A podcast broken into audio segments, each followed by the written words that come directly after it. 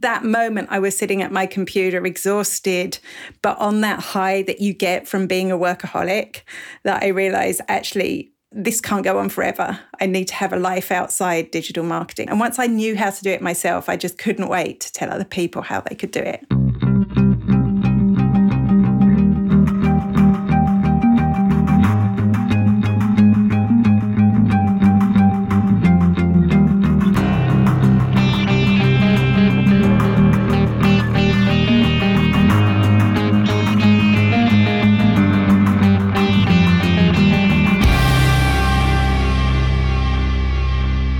Amanda, for people who don't know who you are, can you please introduce yourself and tell us a little bit about what you do, and we'll go from there.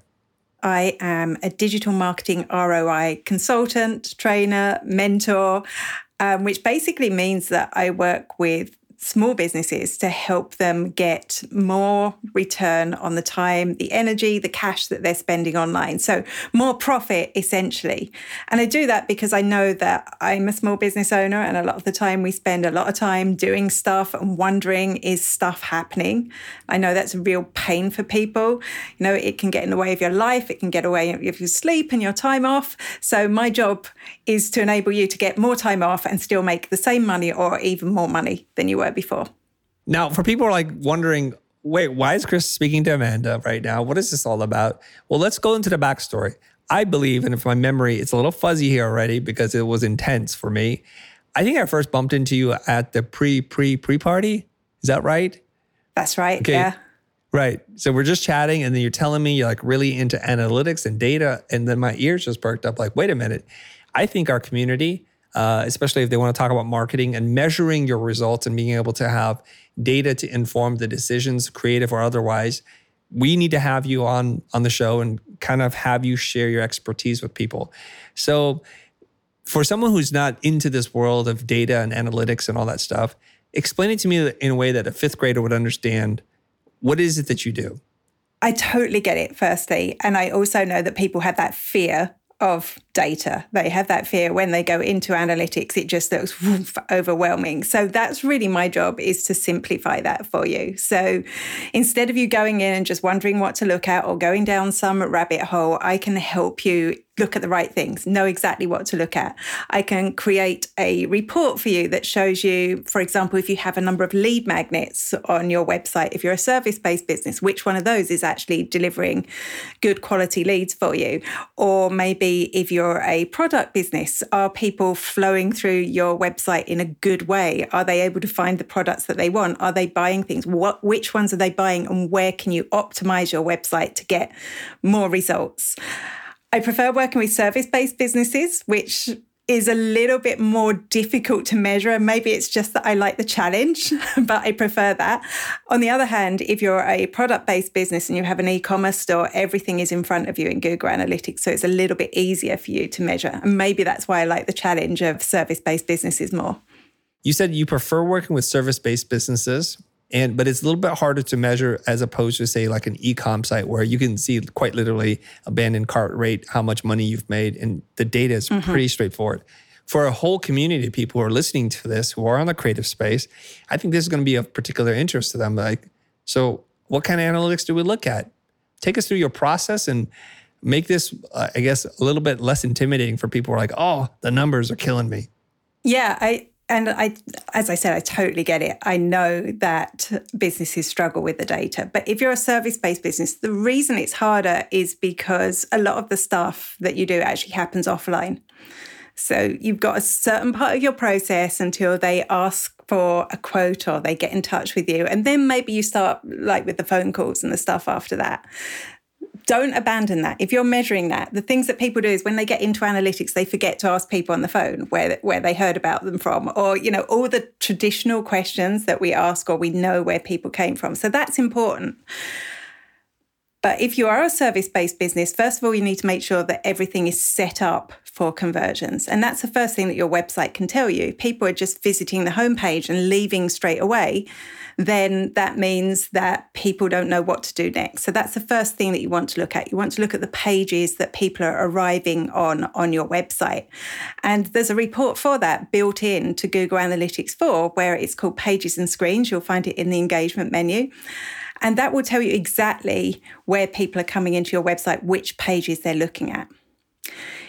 You can also then, if you look at landing pages, the first page they come to, you can see if they end up converting into customers or converting into as I said, for service businesses, it's more likely to be a lead magnet or people filling in your quotation form or people filling in your contact form.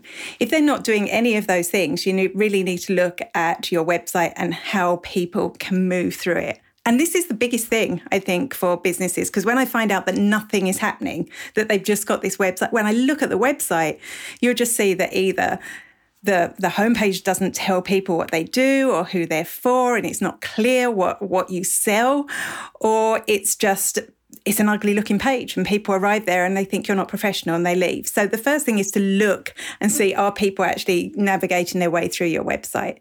There's a lot of different reports within Google Analytics that you can use to find that information in. And they also have a thing called explorations. So part of what I do for people is I either set those up if they don't want to do it themselves, or I show them how to set them up and we walk through it together. Okay, wonderful. You said a lot of things. I want to circle back to a few of them. All right, everybody, let's just assume everybody here is a pretty decent designer.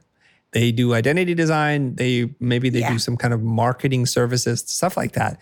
So let's just take the whole your site is ugly and amanda's being very kind. Uh, she's like maybe yours is terrible. And if it's so unprofessional looking people are just going to leave and that's giving you false data because the design is so bad or the messaging or the copywriting is so unclear it's so convoluted interface you've designed let's take all that off the table assume you have a beautiful page navigation is clear copywriting's on point. You're not going to win any awards, but at least it's clear. So I have a homepage and I want to improve conversions and Google Analytics pages and screens is telling me it's one of the highest visited pages. For most people, it's their homepage, right? Because by default, that's what people type in. So what do I need to do to to increase my conversion rate as a service-based business? What do I need to do? There are so many different things depending on what people are looking at. And the first thing I really want to mention, because I know it's a thing that a lot of web developers are steering people away from, is the about page. People often don't think enough about their about page, and it's usually the top five pages that are visited on your website. And particularly for a service based business, particularly if they're going to invest a lot of money in you, people really want to know about you. So that's ultimately important. You need to make sure that that is laid out properly. It talks well about you. It's got pictures of you. You know, a lot of us like to hide behind our brands, and I'm sure that's that's the same for your audience. I know it was the same for me when I started my business, but people really want to get to know you. So that's important. Something else that's really important is people don't really think about, they may have a number of services, five or six services, and they'll have one service page that just lists them all. Just a list of services maybe a, a, few sentences about each. And I know this is a mistake I used to make as well. So, you know, I've made all the mistakes myself. You really need to have an individual page for each individual service that you offer. And that works because people can like really read through what your offering is. Maybe you want to put a video on that page to tell people more about it. You can put your testimonials for each service on the page, and they can really make a good judgment based on that. So that's really important. I see so many businesses not doing that. Um, you also want to make sure, from a measurement point of view and from a funnel point of view, that you have a thank you page for not just for each service, but if somebody fills in the contact form, if somebody fills in a quotation form, if somebody signs up for your lead magnet, which a lot of people just go, well, now I've got them on my email list. Why do I need a thank you page? But it's good for both from a measurement point of view so that we can see that people have arrived there, but also because it can help build that brand again, your personal brand. You can put a video on there or a photo of yourself. You can tell people what's going to happen next so that you're managing their expectations. Or you can upsell if it's if it's a low cost product that you're offering. That thank you page gives you the opportunity to bring them into another thing that you do, and on and on and on. So that's the, the three biggest mistakes. Usually, when I start working with a client, we have to put those three things in place when we start because so many people don't do it. So if you haven't got it now, don't feel bad about that because most of the businesses I work with have missed at least one of those. We're not here to SEO shame anyone. No. like we're here to talk about best practices and we're going for low hanging fruit right now. So you should be able to implement many of the suggestions that Amanda's sharing with you, like ASAP. And we're to probably gradually get deeper and deeper and geekier into this. So we might lose some of you. So if you're drowsy, everybody, go get a cup of coffee, pull over to the side of the road because you're to need to pay attention to what's going on. Uh, I just want to ask you a quick question about do you use tools to do heat mapping before you start implementing changes? I am currently using Microsoft Clarity, which is actually a free tool. It which records the sessions that people uh, on your website, and it's it's just amazing. Just looking at the data alone is just a sea of numbers, but when you actually see someone using your website, it will make you cringe because you see what they do and you're kind of like, no, don't do that. I haven't fixed that bit yet. And it really does like supercharge you into fixing the things that are wrong and instantly see the things that are wrong. It's very easy to install. It's free. It's for people that are in Europe, like myself, it's GDPR compliant. Microsoft say it's GDPR compliant at least. And it tags into your tag manager, which if you're using Google Tag Manager, it sits in there. So it has, it records all the data from there. And I honestly, it's addictive. I look at it every day for at least, I'd say half an hour every day. I'm looking back at the sessions, but it's such a valuable tool. And it helps you put your Google mm. Analytics into perspective. So you haven't just got the data, you've got, and it really does shame you. I don't don't want to shame anyone, but when you look at people using your own website, you feel shamed straight away. well, it's not trying to shame you. It's just giving you awareness about what is really happening. The difference between expectation and reality might be heartbreaking for many of you, but this is data, and we can use the data to feel horrible about ourselves, or we can say, like, we need to fix these things because they're getting distracted by this weird dancing bear and they're supposed mm-hmm. to be mm-hmm. clicking on this button. Or we think they're going to read all this juicy copy and then they just read a little bit and they leave. Could be because people don't want to read, or it could be the copy needs a, a bit of fine tuning to get it to be something that's compelling for people to read. Now, for people who don't understand heat mapping, it is kind of like the way it sounds, right? So, first, you have this big brother level way of looking at what the individual cursor, where it's moving, and what they're rolling over and what they're actually clicking. And it's recording this for every person who comes on the site over time, the areas where the mouse is moved the most, it gets really hot, like in red, and parts where it does nothing, it's like white. So it goes from red, orange, yellow to probably to green. Is that about right, Amanda? Yes, yes, and um, and it, oh, yeah, okay. it shows you which buttons people click the most, and really how mm-hmm. people are viewing your website, which, as I said, is very surprising a lot of the time. Right. So, say for example, you want them to look at your portfolio or book a coaching call or something like that. And there's these buttons, and for whatever reason, they're getting very few taps. Could be the buttons in the wrong place, wrong color. Uh, the label on the button isn't clear, or something else, or the design of the button isn't clear in itself. So you got to work on that. Okay, we have some information now. Little Big Brother, uh, we feel somewhat ashamed because it's like not performing, and now we know why. Clearly, duh, this is how people are confused. So we we, we can go in and fix that kind of stuff. Um, are there any other best practices that you can recommend just off the jump based on things that you need to fix about that landing page that you're on?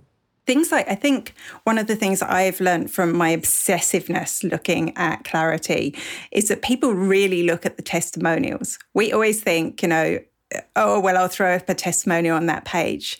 But I've found that people really slow down and they can spend a lot of time on your page looking at your testimonial. So social proof is huge. That's the biggest learning point I think I've had from it. Like I did have them there already, but I didn't see how valuable they were. So now I'm going to go and add a whole load more to my website. So that's one thing. Talking about the button as well, another thing, and I'm thinking particularly for designers, we like everything to look slick and beautiful. So another mistake I see a lot of websites make is they want people to click this button, but it's all fitting in the brand colors. It just blends into the website looking beautiful.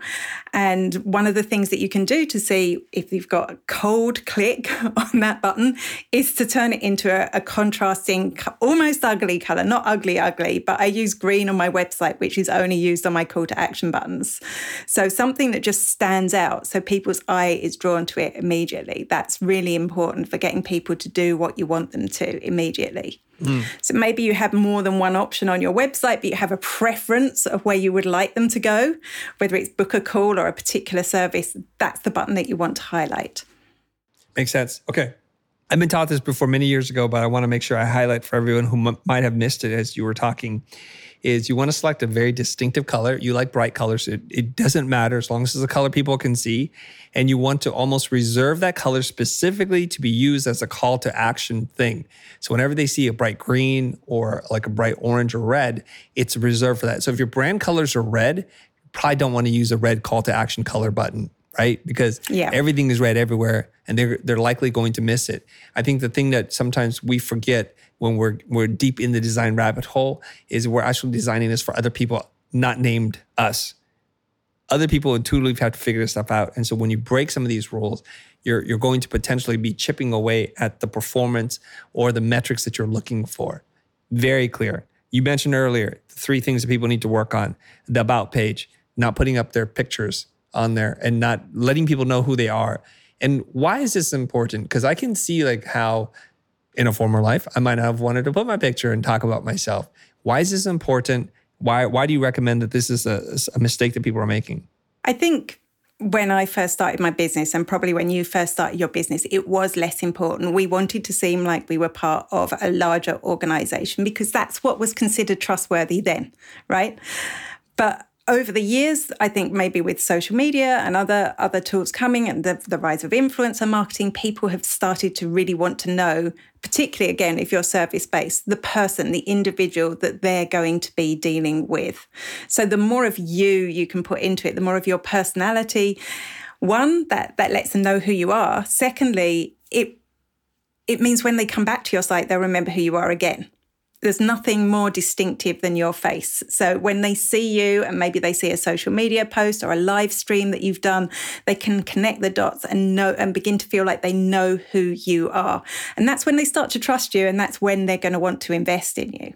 Like at the moment, I'm looking to do some trading and I'm looking at, I've looked at 10 or 20 different sites. And I know the, t- the top three people I would like to work with because I've seen them online before. I know their faces. I know what they do. And I'm looking at some of these other websites and I just, there's no face. They're not even telling me who's going to do the training. And that really puts me off. I don't feel like I'm invested in that. So that's your face, but you also can do that in words. You can enhance your brand personality by thinking about how you want to come across online. So, one exercise I often do with my clients is get them to think of like somebody famous to them or somebody they know that exudes what they would like their brand to be, that they think suits their personality. And that makes it a lot easier when you're writing and when you're online to make sure that you are conforming to that personality. So sometimes it's like I, my one is a guy called Dave Gorman, who is like a, a UK comedian who does PowerPoint presentations as part of it. He's very analytical. So that's my guy. Your guy is going to be, well, your guy is probably going to be you at this stage. But I think for a lot of people, your guy is going to be someone completely different. So that can really help get that across. And it just has that awareness then amongst people who you are and what you stand for just by the words that you use and how you put yourself across. Well, people need to understand this is that there are a lot of shady operations that are out there. Not you, but other people who look and sound just like you. So when we come on our website, we're like, this is very interesting. The work is interesting. The process, all the copywriting. I'm checking all follow boxes. Like I want to get to know you. And then I go and look at the team or the about pages you describe, and there's nothing there. It makes me very suspicious instantly because you know we can create fake profile pictures and create fake bios but when you yourself don't even have a photograph or a bio or tell me anything about you beyond just like getting to like you i don't even trust you right now and it's kind of important so people who are camera shy who don't think they look good whatever work around with what you have but put yourself out there so that people can understand who the heck you are and that there's some information for them to bite down on. Because just remember, there are a lot of shady operations out there. You don't want to be confused as one of them. That makes a lot of sense. I would strongly encourage you to do this. Get a professional headshot taken of you. Keep the background I was going to suggest that. Mm. Choose a photographer you know is taking good pictures of other people because you're never going to like the photos that come out. But you know if they've taken good photos of other people, the photos they take of you will be fine for your website. Yes. Now let's just say you're on a shoestring budget. You you can't afford to work with somebody like Amanda. You can't hire a photographer. What are you going to do? Well, here's the thing. At most conferences that you go to, there's a photographer there. Oftentimes they have a photo booth set up. I'm going to be speaking at Adobe Max. They have a photographer there just to take your your headshots and then you can get them. If you're at Atomicon, they did that as well, right? So spot the photographer at a conference and say, "Hey, can you take a picture of me?" And then they're going to tag you and they're going to give you that image and you can use that. Just make sure you're standing in front of something simple. Now, here's the beautiful part living in today's time if the background's weird, if somebody crosses in the background, you can use AI to remove them pretty easily now and change the background if you want. So there's really no excuse left for you not to have a really good photo. And you want to have a really high res photo that you can use for other PR and media related things, not just for your about page. All right. I think we have the about page cleared. Is there any other tips you want to give us about the about page in terms of what we write about? What is an overshare or or something that you should definitely not put on the about page? I think it's important to share your story about why you got there, but only in the aspect that it's important to your customers. So I kind of did that at the beginning. I gave you a really brief overview that this is, I'm here because I made all these mistakes. I have a more in depth story. And I think that's important because people will look at that to see how you're qualified, but only as much as it's going to be of use to what you what you're selling and what your customers need. So very often people can get carried away with adding the personal touch and maybe share a little bit too much about their divorce or their messy life and stuff like that. Stuff that in the future is going to come back and bite you or in the future that you won't be comfortable that a stranger has seen. So I think it's quite easy to jump into sharing way too much. So in general, you want to keep it about your business. You can say things like, I always say that I love cats. It's part of what I do. I've got three cats. I jokingly try and put cats into my slides when I'm doing a presentation. It's kind of a thing that my audience know about. But I'm not going to get into, you know, any deeper things about my life because I don't know those people. You know, I think social right. media often makes us feel a little bit more comfortable about sharing these things. And really, on a professional basis, we shouldn't be. And obviously, don't talk about politics religion. And what's the other one you're never supposed to talk about? I can never remember Sex. the third one. exactly. no, unless those are part of your business, of course, you should just avoid those topics. You don't want to say, I'm this, I support this particular person or this particular person. Time for a quick break, but we'll be right back. This episode is brought to you by Shopify. Forget the frustration of picking commerce platforms when you switch your business to Shopify, the global commerce platform that supercharges your selling wherever you sell. With Shopify, you'll harness the same intuitive features, trusted apps, and powerful analytics used by the world's leading brands. Sign up today for your $1 per month trial period at shopify.com slash tech, all lowercase. That's shopify.com slash tech. Shipping can make or break a sale, so optimize how you ship your orders with ShipStation. They make it easy to automate and manage orders no matter how big your business grows. And they might even be able to help reduce shipping and warehouse costs. So optimize and keep up your momentum for growth with ShipStation. Sign up for your free 60-day trial now at shipstation.com and use the code POD. That's shipstation.com with the code POD. This episode is brought to you by Kia's first three row, all electric SUV, the Kia EV9, with available all wheel drive and seating for up to seven adults. With 0 to 60 speed that thrills you one minute and available lounge seats that unwind you the next. Visit kia.com slash EV9 to learn more. Ask your Kia dealer for availability. No system, no matter how advanced, can compensate for all driver error and or driving conditions. Always drive safely.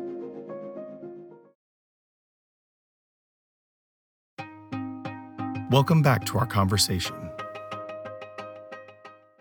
There's a moment in your life where everything changes your old life and the life that you live today, or that big pivotal moment when you cross the threshold and you're into something new. And so you've entered the new world. For you, what was that moment in your life? Can you tell that story, please? There have been lots of those, well, at least three of those moments I can think of. But most recently, I've been doing digital marketing now for 14 years, or as a business for 14 years. Prior to that, I was doing it for my previous business. And I love it. I love creating content. I love messing around and seeing thing, how things work. I love, you know, how does how do Facebook ads work? How does blogging work? So I've done all these pieces but I wasn't being very strategic. Most of that time, I was working all the hours. So I was working like 16 or 18 hours a day, you know, just getting the sleep. My relationships weren't great. You know, I, my long suffering other half would hardly ever see me. And if he did, I was buried in my computer. I was getting like six hours sleep a night, which for a lot of people is enough. Not for me. just put it that way. I was working weekends. So basically, my entire life was working. And I loved what I was doing, so I didn't see a problem. Also, you get a little bit of a buzz from doing that. You feel like really energized from doing that a lot of the time. But at some stage, I was kind of going, I'm just going to be old before my time and have no friends. So something's really going to need to change. And that's when I started getting into analytics, which seems stupid because I've been in marketing a long time. I've been teaching people how to use Facebook and Twitter and Instagram and everything. Why wasn't I really focusing on my sales and my analytics my ROI? So that's the change I made. At the time, I was blogging uh, maybe three times a week. I have an award winning blog. It wasn't driving any sales. I was live streaming, I was a YouTube channel, and I had a podcast.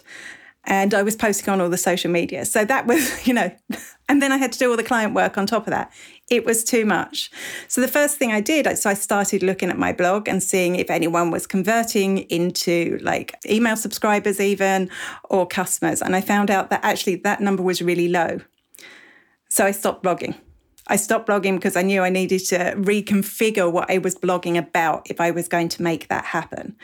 I also realized a lot of my social media I could probably do better if I just focused on one or two channels. So now I focus on LinkedIn and I have a play around on Facebook a bit. I rarely post on Instagram and Twitter's just a mess. So I'm not doing much there at the moment.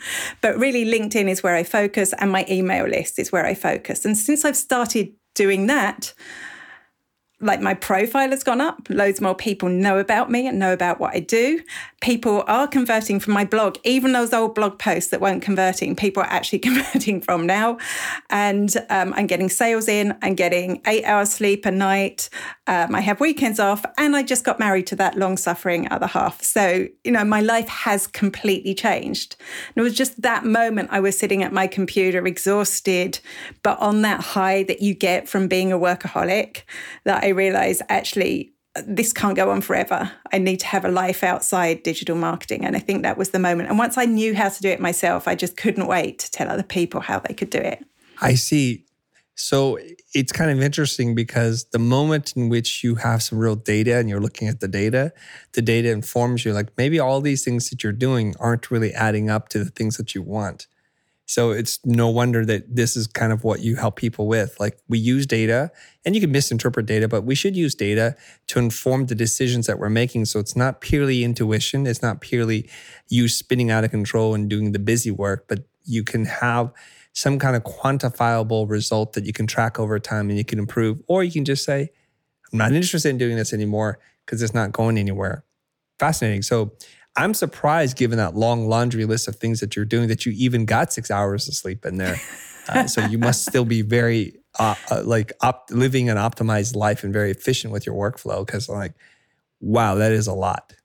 I think when you love doing something, you don't really you do you are efficient about it because you just want to get onto the next task that you love. I think that's that's the problem. And i think there's so i talk to people and i see they're where i was then and their eyes are bright because they're loving it. And i just i don't want to say to them you need to stop because they're not at the right place to make that decision right now. But i know something is going to happen that's going to make them want to stop. Okay now you mentioned something about the service page where you may have more than one service to offer your clients and it's kind of important for you to slow down and talk about each specific service and give it its due credit and be able to talk about it so that it doesn't feel like it's a cut and paste job here, right? Because it's like, what? What are, what are all these things? I mean, if we could, would you recommend to yourself or to your clients not to have so many services to begin with? Does that help us or does that hurt us? I think it's worth testing. So that's something I'm always doing. Um, that's I've got too many services right now, and I think I only have like six or something, but I have too many. But it's really looking. So one thing I can do is I look at Clarity, and I've got like a what I call a portal page, which has all my services with a link through to each. So I'm looking at the ones that people are clicking on and the ones they're most interested in, as well as the ones that I'm selling. But some of the ones that I'm selling don't need to be on my website because people will get in touch and we'll have a conversation about how I can help them. So, not having it on the service page could help. So, there was one particular service I was thinking of getting rid of, but from both my Google Analytics and looking through the way people are navigating my website, actually, loads of people are interested in that service. So, what I need to do is work on why isn't that converting so well? You know, what is it when they get to that sales page that I'm not telling them that isn't encouraging them to take the next step and, and book it?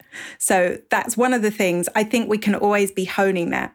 And that doesn't mean when someone gets on a call with you and they say, Oh, I want this, and you go, Damn, I got rid of that service. That doesn't mean you can't offer it to them. But maybe giving them too much choice on your website is meaning that they're not booking anything at all. And that I think that's one of the problems I'm currently working on. Yes. I think that's the paradox of choice that you're talking about. The more options you give somebody, the harder it is for them to make a decision. Yeah. And anything that that increases the tension in the buying process, slows the process down, and ultimately can drive potential customers away. But you answered that question in exactly the way that an analytics mentor, digital marketer should answer, which is, well, Chris, that depends on what the data tells us. For some, it might mean that it's a good thing. And for many, it might mean that that's not a good thing. But Let's look at the data and let it inform the decisions that we make. All right. I want to do a little pivot here. We spent a bit of time talking about websites and what you can do, some basic things that if you do this, you'll probably increase the conversion or you build your email list or just eliminate things that aren't really producing anything for you.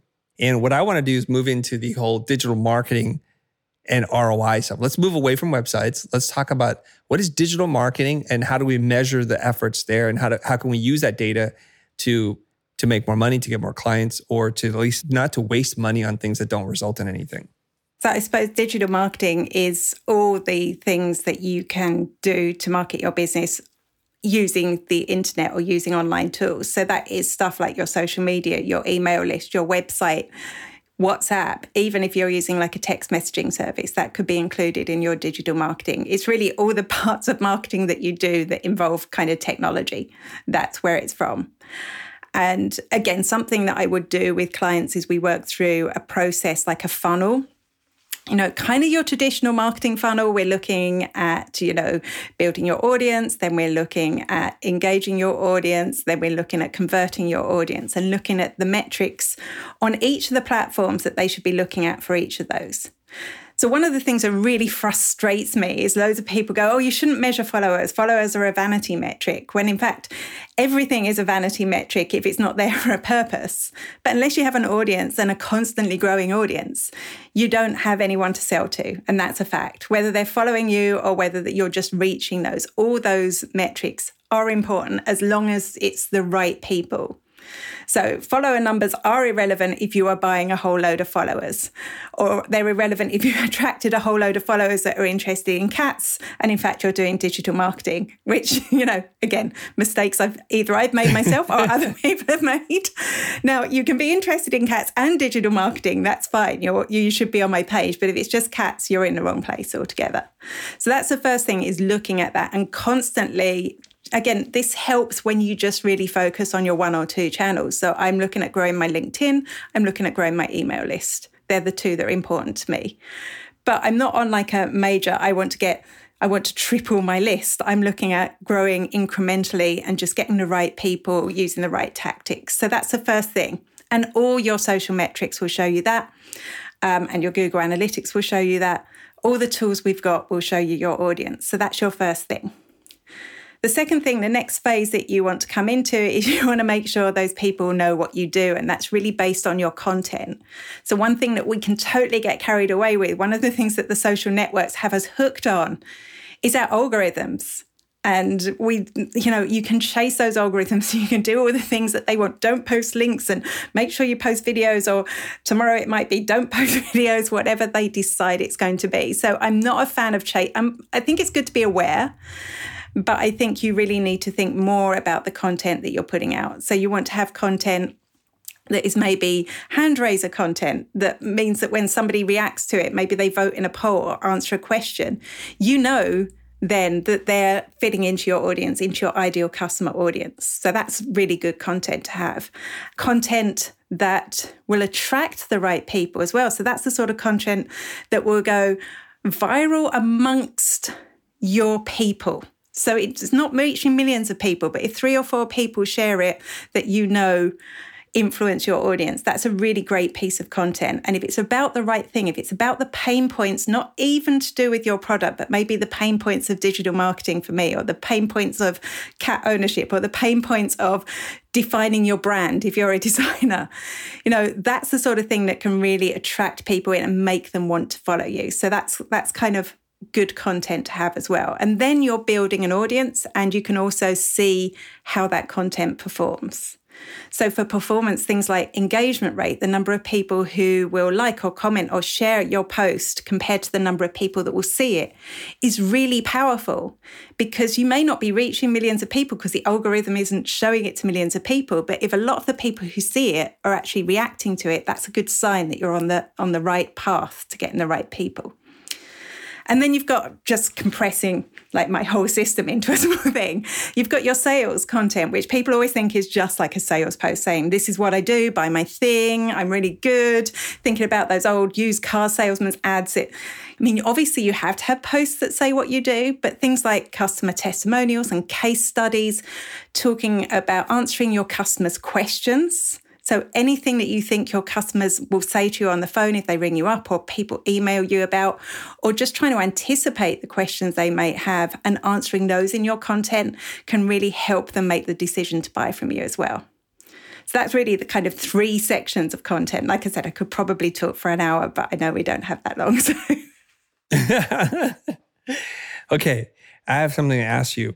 You mentioned earlier that you're focused on growing your audience on LinkedIn and also on Facebook, a little bit on Instagram, and then you said Twitter was a disaster.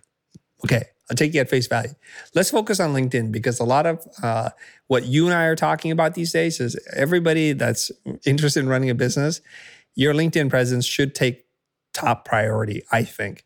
It's a business oriented audience. There's very little competition for content because less than 1% of the people who use LinkedIn actually create any kind of content. And the algorithm is super generous. So if you have something that's remotely interesting to your audience, your community, they'll they'll pump it. I mean, just how it works, right? So how are you using analytics to improve the kinds of content that you make to inform what it is that you should do? Or are you? I'm looking at LinkedIn analytics and I'm looking at my Google analytics. And my main goal for everything really is to get people signed up to my email list and then tracking that through to see you know, once they're there, are they active on my email list and are they going, do they buy something? So, you know, I have low cost product that I try and sell to my email list. You know, if they buy from that, that's great. And when I started focusing on LinkedIn, that was quite low. I wasn't getting a lot coming through that. But um, over time, it's growing and growing until it's become the most, the biggest social platform for me. But also on LinkedIn, you've got direct messaging.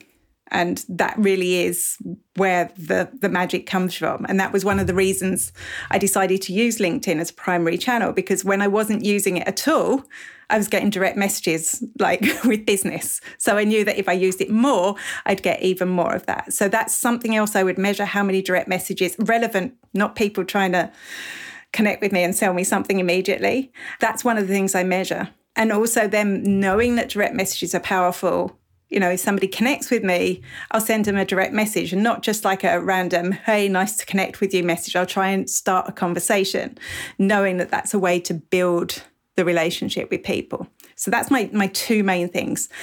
Am I getting direct messages? Am I getting people to sign up to my lead magnets from LinkedIn? So that's the two main focuses. And something else that's great about LinkedIn, it's great for establishing your niche, what you're about. So when I made my big switch over to doing ROI and analytics for people, I started talking about analytics nonstop, not just Google Analytics, just measurement in general and comparing it and telling little stories around that.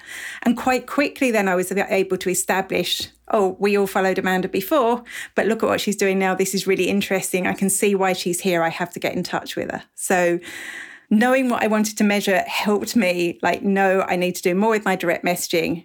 I need to try and drive more people over to my lead magnets on my website. But I use that lead magnet for everything that I've done on social.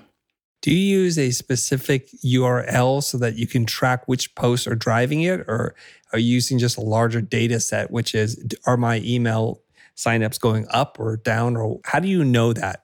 So both of those, I use UTM tracking, which is basically um, it's a little bit of extra words just that you put on the end of a link that makes it unique for wherever you, whichever platform you post it to. So if you Google Google URL Builder, you'll find how to, to create one of those. So I have like a standard one for LinkedIn. And then I also use Agorapulse, which is a social media scheduling tool. And they actually have it built in that when I share a post, it creates a unique UTM tracking link for each individual post that I put out there. And that means in Google Analytics, I can track it back to that individual post that drove those sales. So that's or those lead magnet signups. Right. So that's really powerful. That's a really powerful way of doing it. If you don't want to use like Agorapulse costs a bit of money. So if you haven't got that, just building your own and just saying that it's from your LinkedIn profile is a really good way of being able to tell what's happening on on your site as well.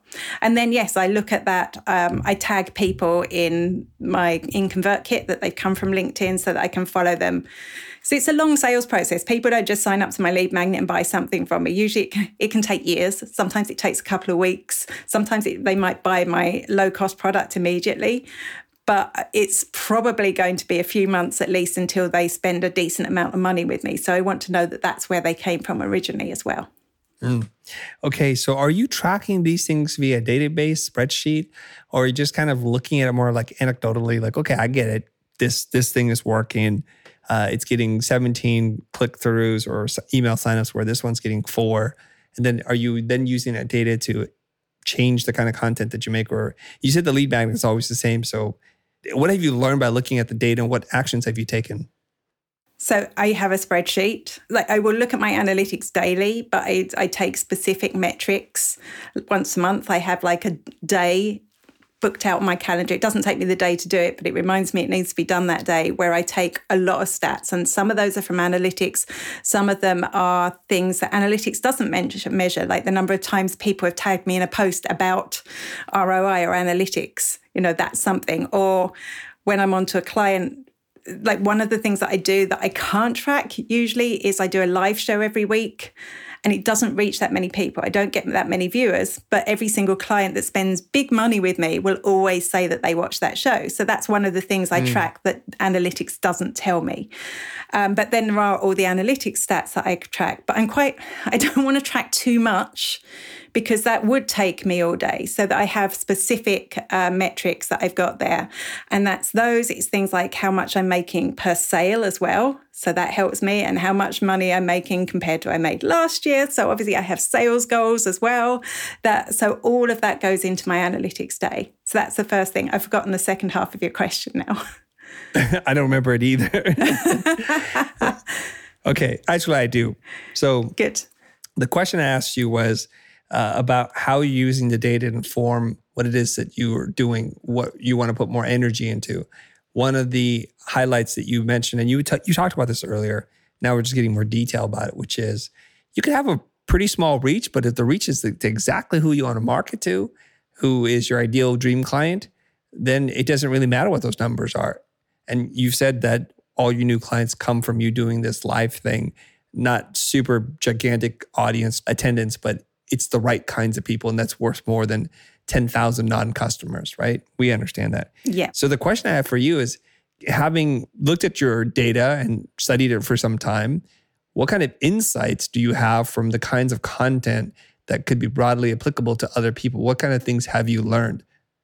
Well, I think the first thing I learned was when I stopped vlogging. that was the first thing. There was all right. this wrong content. So right. that was the first thing. Right. I've also, so my goal is always to get people to sign up for a lead magnet, but not always the same one. So that's something I've tested over and over again. So when my, I mentioned that my blog wasn't converting, in the past, but now it does convert. And part of that was getting the right lead magnet out at the right time to make sure that the right people were filling it in. So for me, that has been in this run up to the switch over to Google Analytics 4, which has just happened. I have a um, phrase book because the language in Google Analytics 4 is different to the language in Universal Analytics. So I created a phrase book so people could understand it. And that has converted from the blog and from some of those old blog posts that wouldn't convert. So that's been really good.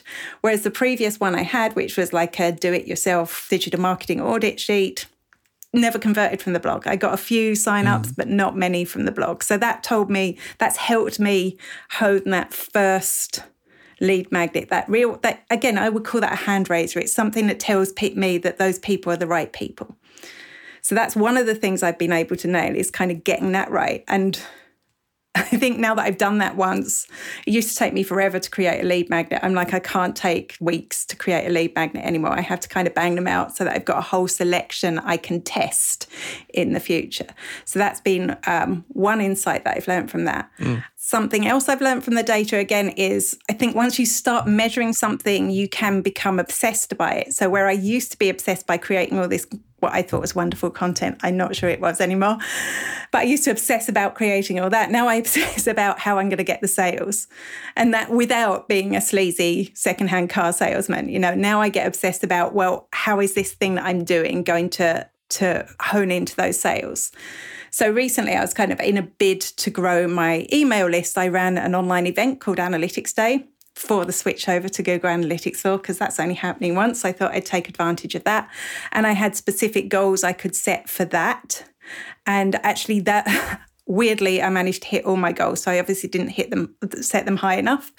But knowing that now that I've got this audience that is interested in what I do, I was able to go, right, so they're going to be interested in doing this day, which my most important thing about that day was getting me on camera because from that digital coffee show, my live show, I know when people see me on camera, they're more likely to buy from me. So that was the whole kind of thought process.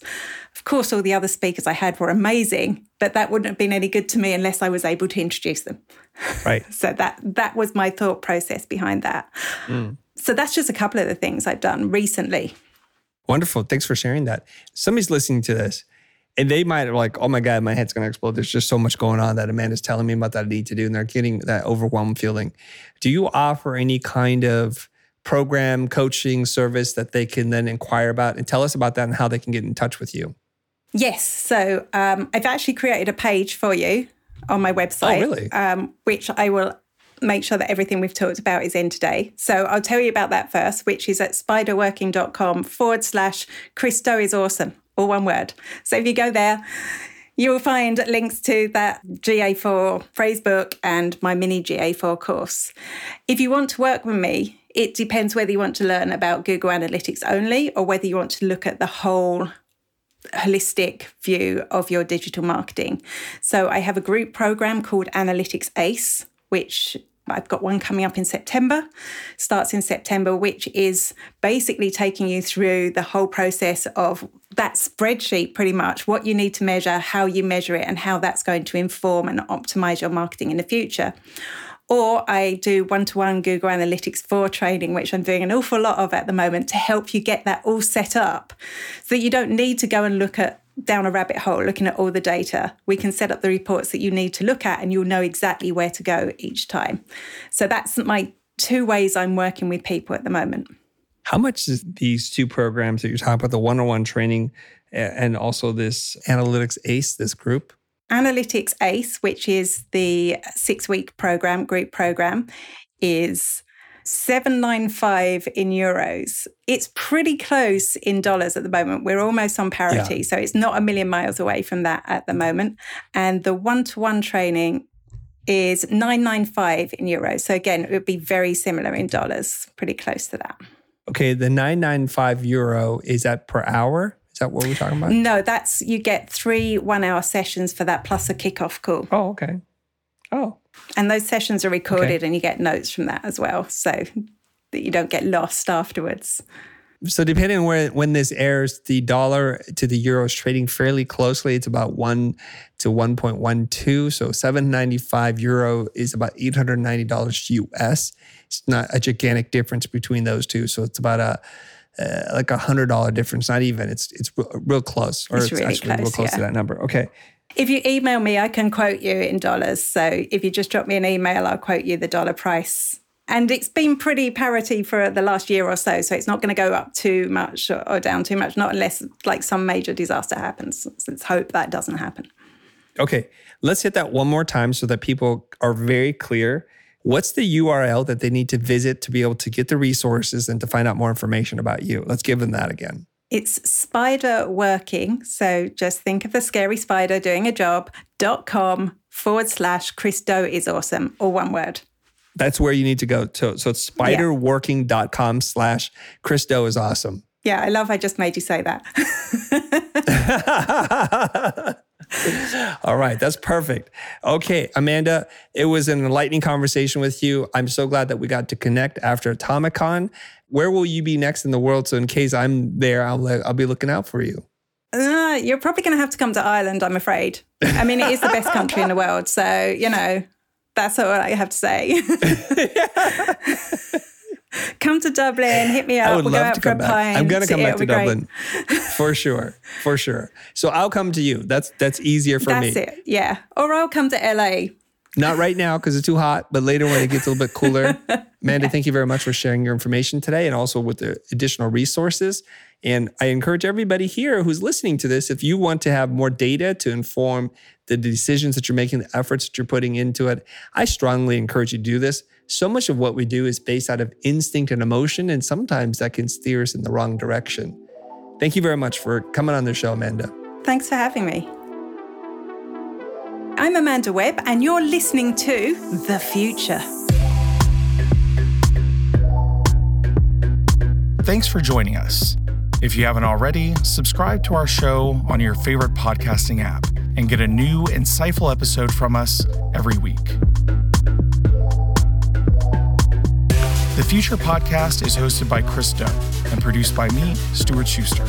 Thank you to Anthony Barrow for editing and mixing this episode, and thank you to Adam Sanborn for our intro music. If you enjoyed this episode, then do us a favor by reviewing and rating our show on Apple Podcasts. It will help us grow the show and make future episodes that much better. Have a question for Chris or me? Head over to thefutur.com slash heychris and ask away. We read every submission and we just might answer yours in a later episode. If you'd like to support the show and invest in yourself while you're at it, visit thefutur.com. You'll find video courses, digital products, and a bunch of helpful resources about design and creative business. Thanks again for listening, and we'll see you next time.